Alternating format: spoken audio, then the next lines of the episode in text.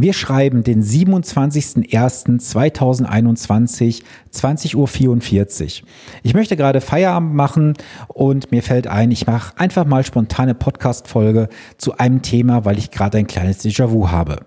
Du fragst sie, worum es geht. Ganz einfach. Es geht um eine Podcast-Folge aus dem Februar letzten Jahres. Ich werde jetzt auch nicht groß schneiden, hier ein Intro einspielen und Outro. Das ist eine spontane Folge, von daher haue ich es einfach mal raus. Im letzten Jahr hatte ich am 3.2. in der Podcast-Episode 45 die Frage, Frage gestellt, lohnt sich ein MSCI World wirklich?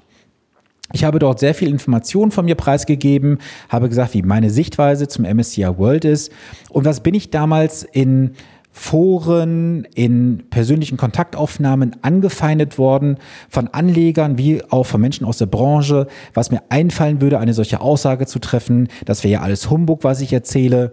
Und siehe da, nicht mal ein Jahr später geht jetzt durch viele Medien gerade die Frage, ist der MSCI World wirklich gut? Ist er vielleicht mehr Marketinginstrument? Ist er wirklich sehr breit gestreut? Und all diese Fragen, meine Freunde, habe ich letztes Jahr bereits thematisiert, euch darauf Antworten gegeben. Falls du die Episode nicht gehört hast, hör gerne mal rein. Es ist die Episode 45 vom 3.2.2020. Jetzt frage ich mich natürlich auch, warum kommen jetzt gerade alle aus ihren Löchern hervor und bestätigen eigentlich das in der Aussage, was ich letztes Jahr bereits gesagt habe? Ich habe da persönlich eine ganz klare Vermutung. Denn schau mal, die letzten Wochen, Monate ist der Markt regelrecht nach oben geschossen.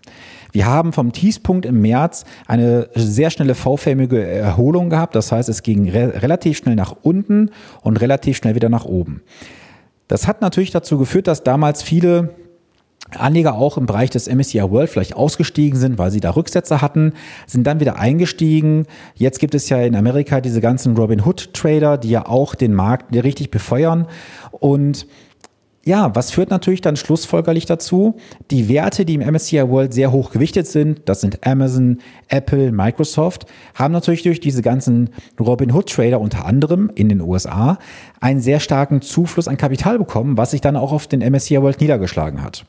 Doch jetzt durch diese ganzen Verwerfungen, durch ähm, die Krise, kommen vielleicht jetzt auch mal die ein oder anderen Experten im Markt zu der Meinung oder stellen sich die Frage, naja, kann das denn so weitergehen mit dem MSCI World? Und wenn man diesen MSCI World mal wirklich kritisch betrachtet, was ist denn da überhaupt drin?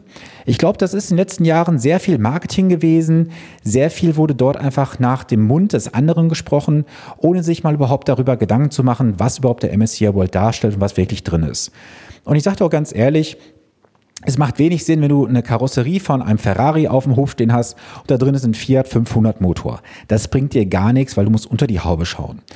Und dies unter die Haube schauen machen leider sehr wenige Anleger. Sie verlassen sich auf Marketing-Aussagen, auf irgendwelche Aussagen aus dem Freundesbekanntenkreis oder durch irgendwelche halbweisenden Aussagen, die Markt kursieren.